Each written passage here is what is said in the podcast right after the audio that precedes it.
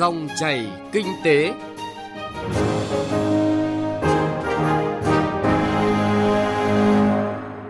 Xin kính chào quý vị và các bạn. Trong 20 phút của chương trình Dòng chảy kinh tế hôm nay, thứ tư ngày 15 tháng 7 năm 2020, chúng tôi xin chuyển tới quý vị và các bạn chuyên đề chống gian lận xuất xứ hàng hóa, bảo vệ sản xuất trong nước với các nội dung sau.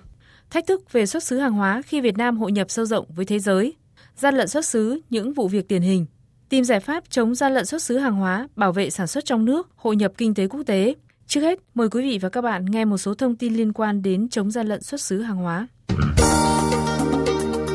Thưa quý vị và các bạn, trong bối cảnh toàn cầu hóa và tiến trình hội nhập quốc tế sâu rộng của Việt Nam, nguy cơ gian lận xuất xứ đối với hàng hóa xuất nhập khẩu luôn là vấn đề nóng. Chính vì vậy, trong một năm qua, cuộc chiến chống gian lận xuất xứ dù đã có những chuyển biến nhất định, song vẫn còn nhiều thách thức cho công tác quản lý.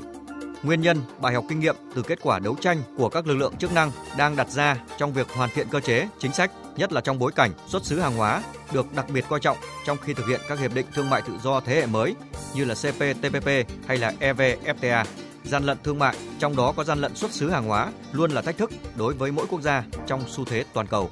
Với Việt Nam, gian lận xuất xứ hàng hóa còn nhiều vấn đề đáng để bàn khi cuộc chiến thương mại giữa các nước lớn đang diễn ra hết sức là quyết liệt. Trong các hành vi gian lận, nổi lên vấn đề lợi dụng xuất xứ hàng hóa Việt Nam nhằm mục tiêu hưởng lợi về thuế và lẩn tránh các đòn trừng phạt từ rào cản kỹ thuật khi các nước tăng cường bảo hộ sản xuất trong nước. Hành vi này dẫn đến nguy cơ hàng hóa xuất khẩu của Việt Nam bị các nước điều tra, áp thuế chống bán phá giá, thuế tự vệ, thuế trợ cấp ở mức rất cao, gây thiệt hại cho các nhà sản xuất Việt Nam, mất uy tín trên thị trường quốc tế hoặc bị hạn chế xuất khẩu vào các thị trường này nếu bị nước xuất khẩu phát hiện và áp dụng các biện pháp phòng vệ thương mại. Trước tình hình đó, thực hiện chỉ đạo của Chính phủ, Bộ Tài chính, Tổng cục Hải quan đã có sự vào cuộc quyết liệt và kịp thời lật tẩy nhiều chiêu gian lận và các vụ việc có nguy cơ gian lận về xuất xứ. Nhờ đó, tình trạng gian lận xuất xứ ở Việt Nam đã từng bước được kiểm soát. Vâng, thách thức đặt ra khi thực hiện các hiệp định thương mại tự do là vấn đề chống gian lận xuất xứ. Chính vì vậy, trong các FTA thế hệ mới mà Việt Nam đang tham gia như là CPTPP, EVFTA, vấn đề xuất xứ hàng hóa được quy định chặt chẽ. Câu chuyện này càng được quan tâm hơn khi EVFTA vừa được Quốc hội Việt Nam phê chuẩn vào ngày 8 tháng 6 tại kỳ họp thứ 9 Quốc hội khóa 14 và dự kiến có hiệu lực từ ngày 1 tháng 8 sắp tới. Thưa quý vị và các bạn, trong xu hướng hội nhập sâu rộng vào nền kinh tế thế giới, Việt Nam đã ký kết nhiều hiệp định thương mại tự do FTA với các nước trên thế giới và tạo ra lợi thế cạnh tranh rất lớn cho Việt Nam trong việc thu hút đầu tư FDI, tăng trưởng quy mô kim ngạch xuất nhập khẩu. Bên cạnh mặt tích cực đó cũng đặt ra nhiều thách thức đối với cơ quan quản lý, đòi hỏi kịp thời phát hiện, ngăn chặn các hành vi gian lận về xuất xứ hàng hóa để bảo vệ hàng sản xuất trong nước. Theo Bộ Công Thương, EVFTA yêu cầu quy tắc xuất xứ hai công đoạn từ vải trở đi đối với hàng dệt may, tức là để được hưởng thuế quan ưu đãi theo EVFTA thì hàng dệt may của Việt Nam phải được làm từ vải có xuất xứ Việt Nam. Ngoài ra, đối với các sản phẩm dệt may thuộc chương 61 và 62 của biểu thuế, EU cũng cho phép Việt Nam được sử dụng vải nhập khẩu từ Hàn Quốc để sản xuất ra sản phẩm cuối cùng xuất sang EU và vẫn được hưởng thuế suất ưu đãi của EVFTA. Trong khi đó, quy định của CPTPP tương đối chặt hơn bởi hiệp định này yêu cầu hàng dệt may phải có xuất xứ từ sợi trở đi, tức là sợi và vải phải được sản xuất hoặc nhập khẩu từ các nước CPTPP thì mới được hưởng thuế suất ưu đãi của hiệp định khi xuất khẩu sang các nước CPTPP. Trong khi thực tế hiện nay, nguồn nguyên liệu chủ yếu đối với lĩnh vực dệt may là từ nguồn nhập khẩu. Đơn cử như cập nhật trong 6 tháng đầu năm nay, kim ngạch xuất khẩu hàng dệt may của Việt Nam đạt trên 10 tỷ đô la Mỹ, nhưng trong khoảng thời gian đó, Việt Nam cũng chi tới hàng tỷ đô la nhập khẩu các mặt hàng liên quan đến nguyên liệu của ngành hàng dệt may. Cụ thể, bốn nhóm hàng chính là vải với kim ngạch 4,5 tỷ đô la Mỹ, nguyên phụ liệu dệt may, da dày 2,1 tỷ đô la Mỹ, bông 1,08 tỷ đô la Mỹ, sơ sợi dệt 832 triệu đô la Mỹ. Trong khi đó, hai thị trường nhập khẩu chính là Trung Quốc và Đài Loan không phải là các thành viên của CPTPP. Qua ví dụ điển hình này có thể thấy, xu thế hội nhập càng sâu rộng, ưu đãi càng lớn giữa những thành viên tham gia các FTA, vấn đề xuất xứ hàng hóa càng được coi trọng và chặt chẽ hơn bao giờ hết. Chính vì vậy, vấn đề chống gian lận xuất xứ cũng luôn đòi hỏi sự vào cuộc quyết liệt, thường xuyên của ngành hải quan, các cơ quan chức năng và cả cộng đồng doanh nghiệp. Ông Ngô Trung Khanh, Phó vụ trưởng vụ chính sách thương mại đa biên, Bộ Công Thương nêu quan điểm. Nó về cơ hội và thách thức thì thách thức nó đi liền cơ hội, đặc biệt là cái vấn đề về quy tắc xuất xứ bởi vì quy tắc xuất xứ là cái điều kiện hàng đầu để có thể một hàng hóa xuất khẩu từ Việt Nam được ờ, miễn giảm thuế ở châu Âu. Quán triệt chỉ đạo của chính phủ, lãnh đạo Bộ Tài chính, cơ quan hải quan đã chủ động triển khai đồng bộ quyết liệt hàng loạt các giải pháp. Qua đó đã kịp thời ngăn chặn tình trạng lợi dụng các FTA Việt Nam ký kết với các nước, đặc biệt là Mỹ để thực hiện hành vi vi phạm xuất xứ hàng Việt Nam, làm ảnh hưởng đến các cam kết của Việt Nam với các nước. Đặc biệt đã kiểm soát được các nhóm hàng xuất khẩu sang Mỹ có kim ngạch xuất khẩu đột biến như là xe đạp, pin năng lượng mặt trời, thủy sản, sản phẩm gỗ và nhiều mặt hàng khác, tránh ảnh hưởng xấu đến các doanh nghiệp xuất khẩu của Việt Nam. Ông Hà Duy Tùng, vụ trưởng vụ hợp tác quốc tế Bộ Tài chính cho biết, cần tạo điều kiện hơn nữa cho doanh nghiệp trong việc cấp CO. Có mấy cái điểm mà tôi nghĩ cần phải nêu ra. Thứ nhất là cái thông tư về công tác xuất xứ mà Bộ Công Thương vừa ban hành năm 2016 để hướng dẫn cho doanh nghiệp. Thì có bốn điểm tôi nghĩ là doanh nghiệp cần chú ý. Thứ nhất là một cái điểm mới mà tôi nghĩ là một cái tư duy tích cực. Đó là thông tư quy định là người xuất khẩu không nhất thiết phải là người bán hàng hay là người làm cái hóa đơn cho cái lô hàng đó. Và người bán hàng thì có thể là có trụ sở tại một nước thứ ba ngoài khu vực evfta đây là một cái điểm mới, là tức là chúng ta không quan tâm đến cái chủ sở hàng hóa, mà chúng ta quan tâm đến cái khả năng hàng hóa có đáp ứng được xuất xứ hay không. Đây là một cái tư duy mới trong cái việc mà quản lý được xuất xứ. Liên quan đến tự chứng nhận xuất xứ thì nó có một cái mốc là 6.000 euro đó. Tức là cứ dưới 6.000 euro thì ông được tự chứng nhận xuất xứ còn trên 6.000 euro thì ông phải có theo cái quy trình của cơ quan quản lý ở Việt Nam thì chúng ta chưa quy định về thời gian thương nhân được tự chứng nhận xuất xứ mà chúng ta mới cần thời gian đánh giá thêm khi mà Việt Nam tiến hành về cái tự chứng xuất xứ thì chúng ta sẽ thông báo cho EU và chúng tôi hy vọng có thời gian rất sớm để tạo điều kiện thuận cho doanh nghiệp.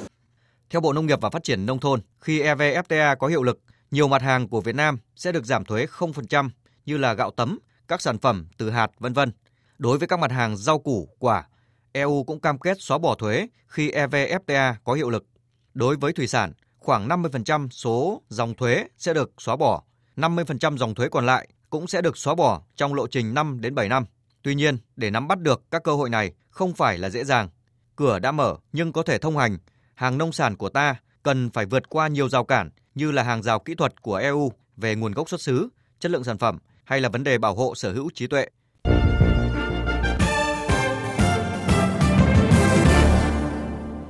Thưa quý vị và các bạn, khi Việt Nam tham gia ngày càng nhiều hiệp định thương mại tự do, bên cạnh lợi ích mang lại, những chiêu thức gian lận xuất xứ sẽ xuất hiện ngày càng nhiều. Với vai trò nòng cốt trong đấu tranh chống gian lận xuất xứ, cơ quan hải quan đã chủ động tích cực phát hiện những chiêu trò của một số doanh nghiệp và xử lý nghiêm minh các vụ việc vi phạm, bảo vệ uy tín cho hàng Việt Nam xuất khẩu. Tại cuộc họp báo chuyên đề về hoạt động kiểm tra điều tra phòng chống gian lận xuất xứ hàng hóa Việt Nam xuất khẩu của ngành hải quan do Tổng cục Hải quan tổ chức mới đây, Cục Kiểm tra sau thông quan cho biết, thực hiện chỉ đạo của lãnh đạo Tổng cục, toàn ngành đã mở đợt cao điểm thực hiện kế hoạch chống gian lận xuất xứ, chuyển tải bất hợp pháp từ tháng 10 năm 2019, trong đó Cục Kiểm tra sau thông quan là lực lượng chủ công. Sau thời gian tích cực đấu tranh quyết liệt với các doanh nghiệp có dấu hiệu nghi vấn, toàn ngành hải quan đã kiểm tra điều tra xác minh 76 vụ việc và phát hiện 24 vụ việc vi phạm về xuất xứ hàng hóa. Cơ quan hải quan đã tịch thu gần 3.600 xe đạp nguyên chiếc, hơn 4.000 bộ linh kiện xe đạp và hơn 12.000 bộ linh kiện lắp ráp tủ bếp là tăng vật vi phạm. Một số chuyên đề kiểm tra tiêu biểu liên quan đến các mặt hàng xe đạp, xe đạp điện, pin năng lượng mặt trời,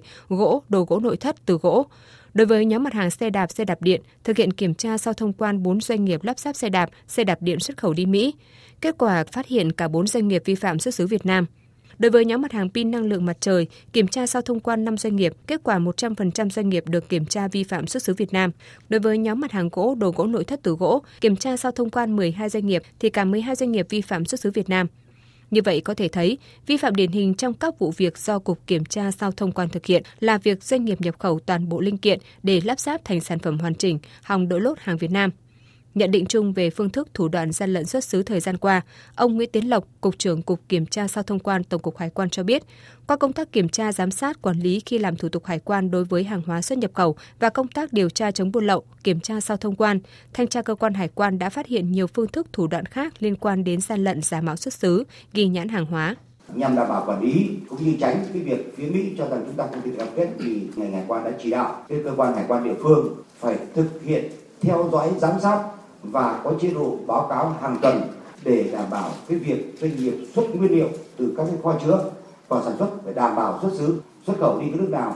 để đảm bảo các điều kiện về xuất xứ Việt Nam. Thì ngành hải quan hiện nay đã có cái chỉ đạo về biện pháp quản lý, căn cứ quy định pháp luật, giám sát chặt chẽ nhằm đảm bảo số hàng hóa này không thể thẩm lậu thị trường nội địa. Thứ hai, khi xuất khẩu vào lãnh thổ Việt Nam, đảm bảo đáp ứng các điều kiện tiêu chuẩn xuất xứ Việt Nam. Trường hợp khác, hàng hóa nhập khẩu từ nước ngoài dán nhãn hàng hóa hoặc ghi xuất xứ hàng hóa được sản xuất tại nước ngoài hoặc không thể hiện nước xuất xứ trên nhãn hàng hóa nhưng khi đưa ra lưu thông, tiêu thụ nội địa thì doanh nghiệp thay nhãn mới ghi Made in Việt Nam hoặc sản xuất tại Việt Nam hoặc xuất xứ Việt Nam. Đặc biệt có trường hợp lợi dụng quy định của văn bản quy phạm pháp luật, chưa bắt buộc dán nhãn phụ ngay tại khâu thông quan để nhập khẩu các mặt hàng có thương hiệu nổi tiếng, sau đó không dán nhãn phụ theo quy định mà thay đổi nhãn mác bao bì tên thương hiệu để tiêu thụ nội địa. Còn có trường hợp nhập khẩu hàng hóa giả mạo nhãn hiệu đã được đăng ký bảo vệ quyền sở hữu trí tuệ, lợi dụng loại hình quá cảnh để vận chuyển hàng giả, hàng xâm phạm quyền sở hữu trí tuệ giả mạo xuất xứ Việt Nam. Đối với xuất xứ hàng hóa, chiêu thức vi phạm là doanh nghiệp Việt Nam và doanh nghiệp FDI nhập khẩu nguyên vật liệu, bán thành phẩm, linh kiện, cụm linh kiện, phụ tùng để sản xuất gia công,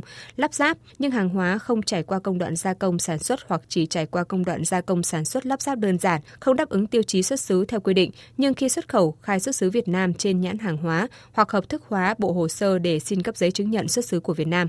Có trường hợp thành lập nhiều công ty, mỗi công ty nhập khẩu một số cụm linh kiện, phụ tùng hoặc bộ phận tháo rời để lắp ráp hoặc bán cho công ty khác thực hiện gia công lắp ráp công đoạn đơn giản, không đáp ứng tiêu chí xuất xứ theo quy định, nhưng ghi sản xuất tại Việt Nam hoặc xuất xứ Việt Nam để tiêu thụ tại thị trường trong nước nhằm đánh lừa người tiêu dùng hoặc xuất khẩu. Đáng lo ngại là tình trạng hàng hóa có xuất xứ từ nước ngoài truyền tải qua Việt Nam để hợp thức hóa hồ sơ hoặc xin cấp giấy chứng nhận xuất xứ, sau đó xuất khẩu sang nước thứ ba. Mặt khác có trường hợp sử dụng CO giả hoặc CO không hợp lệ, khai sai xuất xứ hàng hóa để được áp dụng thuế suất ưu đãi đặc biệt theo các FTA khi làm thủ tục hải quan. Với hàng loạt chiêu thức gian lận cho thấy, việc gian lận xuất xứ hàng hóa, xâm phạm quyền sở hữu trí tuệ diễn ra muôn hình vạn trạng. Với những hiệp định thương mại tự do thế hệ mới với nhiều ưu đãi lớn về thuế mà Việt Nam vừa tham gia, nguy cơ hàng hóa nước ngoài đổ lốt hàng Việt Nam để hưởng lợi bất chính với những chiêu trò còn tinh vi hơn là hoàn toàn có thể xảy ra. Ông Nguyễn Hùng Anh, Cục trưởng Cục Điều tra chống buôn lậu Tổng cục Hải quan cho biết, 100% doanh nghiệp kiểm tra đều có vi phạm về gian lận xuất xứ hàng hóa. Qua công tác nghiệp vụ thì Cục Điều tra chống buôn lậu cũng đã phát hiện ra một công ty, một doanh nghiệp đã không có thẩm quyền cấp giấy chứng nhận xuất xứ đã lợi dụng danh nghĩa là hội viên phòng thương mại và công nghiệp Việt Nam để thực hiện cấp giấy chứng nhận xuất xứ cho hàng hóa xuất khẩu của nhiều doanh nghiệp.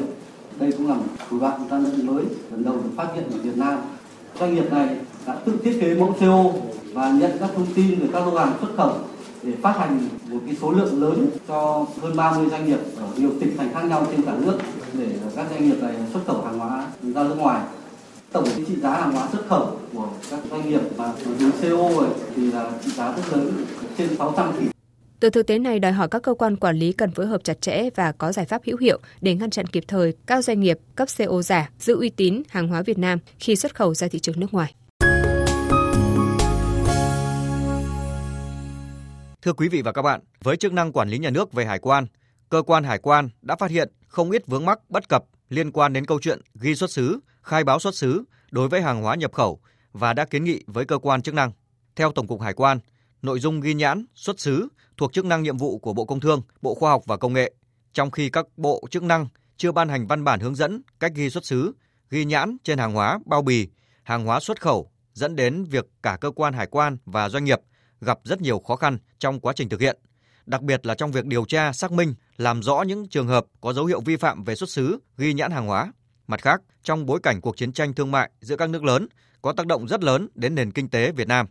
Dự báo hàng hóa từ các nước bị áp mức thuế suất cao có khả năng sẽ tìm cách chuyển tải bất hợp pháp vào Việt Nam. Biện pháp phòng vệ thương mại giả mạo xuất xứ Việt Nam, sau đó xuất khẩu vào thị trường lớn để lẩn tránh biện pháp phòng vệ thương mại. Hành vi này dẫn đến nguy cơ hàng hóa xuất khẩu của Việt Nam bị các nước điều tra, áp thuế chống bán phá giá, thuế tự vệ, thuế trợ cấp, gây thiệt hại cho các nhà sản xuất Việt Nam, làm mất uy tín trên thị trường quốc tế hoặc là bị hạn chế xuất khẩu vào các thị trường này. Trong quá trình kiểm tra hàng hóa trên thị trường nội địa, ông Trần Hữu Linh, Tổng cục trưởng Tổng cục Quản lý thị trường nêu ý kiến liên quan đến nghị định về xuất xứ ấy, hiện nay đi ờ, kiểm tra kiểm soát thị trường là doanh nghiệp rất là nóng lòng người ta đợi cái này bởi vì trong nghị định thay thế nghị định 185 thì là cái phần khái niệm về hàng giả là mình đã bổ sung mở rộng thêm cái khái niệm về hàng giả. Trong đó là việc giả mạo xuất xứ ấy, cũng quy là hàng giả. Nó phụ thuộc vào cái định nghĩa là cái xuất xứ của mình nó như thế nào. Cho nên nó sẽ phụ thuộc vào cái nghị định ban hành. Hàm lượng ví dụ 40% nguyên liệu là từ Việt Nam. Bởi vì trong đấy lại ghi là quản lý thị trường lực lượng hậu kiểm đi kiểm tra.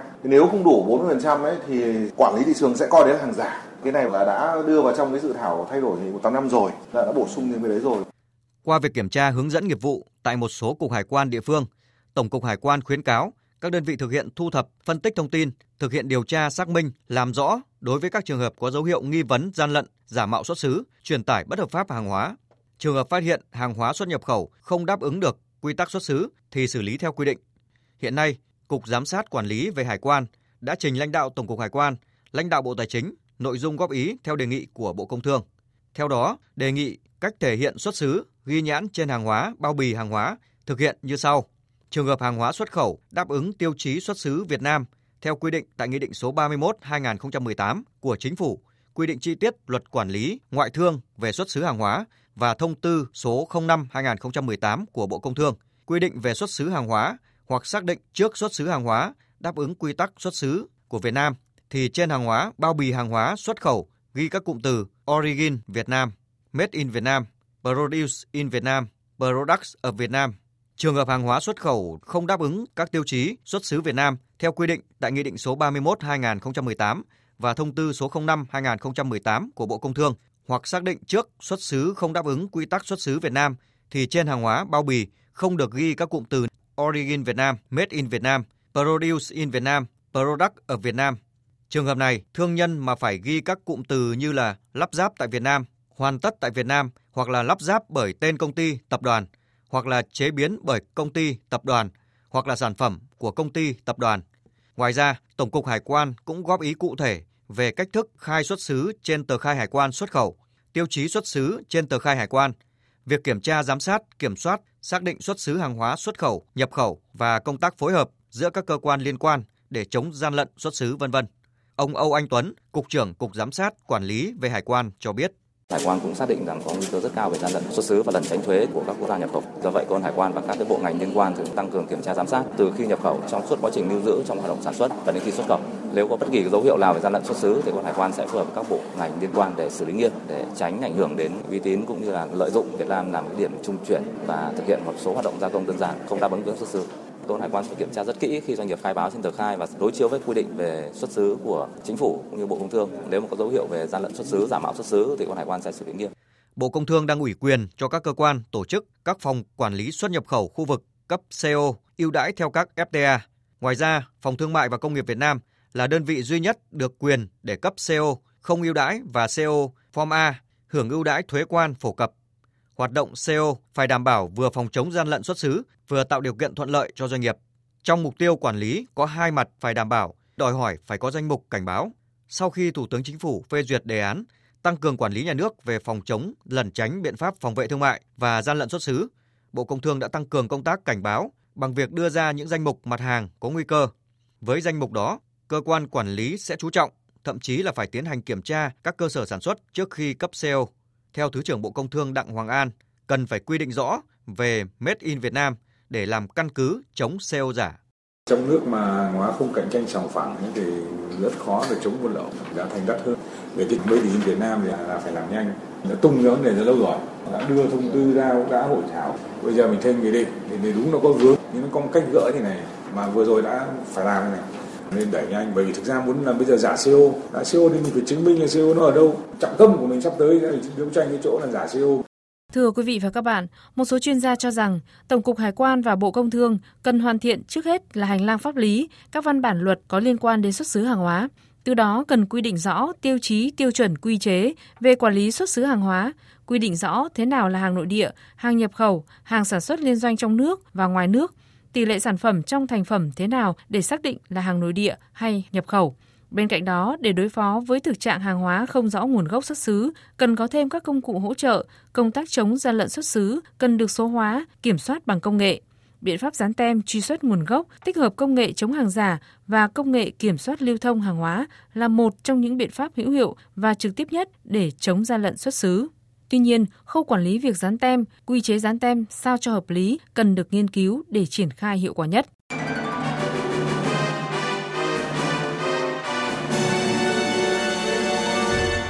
Thưa quý vị và các bạn, hiện nay yêu cầu chống gian lận xuất xứ là vô cùng cấp thiết nhằm giúp người tiêu dùng có niềm tin vào hàng nội địa, giúp doanh nghiệp trong nước có thêm nội lực, thị phần để cạnh tranh với hàng ngoại nhập ngay trên sân nhà, tạo môi trường kinh doanh lành mạnh, đảm bảo uy tín của hàng Việt Nam khi xuất khẩu ra nước ngoài. Nội dung chuyên đề chống gian lận xuất xứ hàng hóa, bảo vệ sản xuất trong nước xin tạm dừng tại đây. Chương trình do biên tập viên Phạm Hạnh cùng nhóm phóng viên kinh tế thực hiện. Xin cảm ơn quý vị thính giả đã quan tâm theo dõi.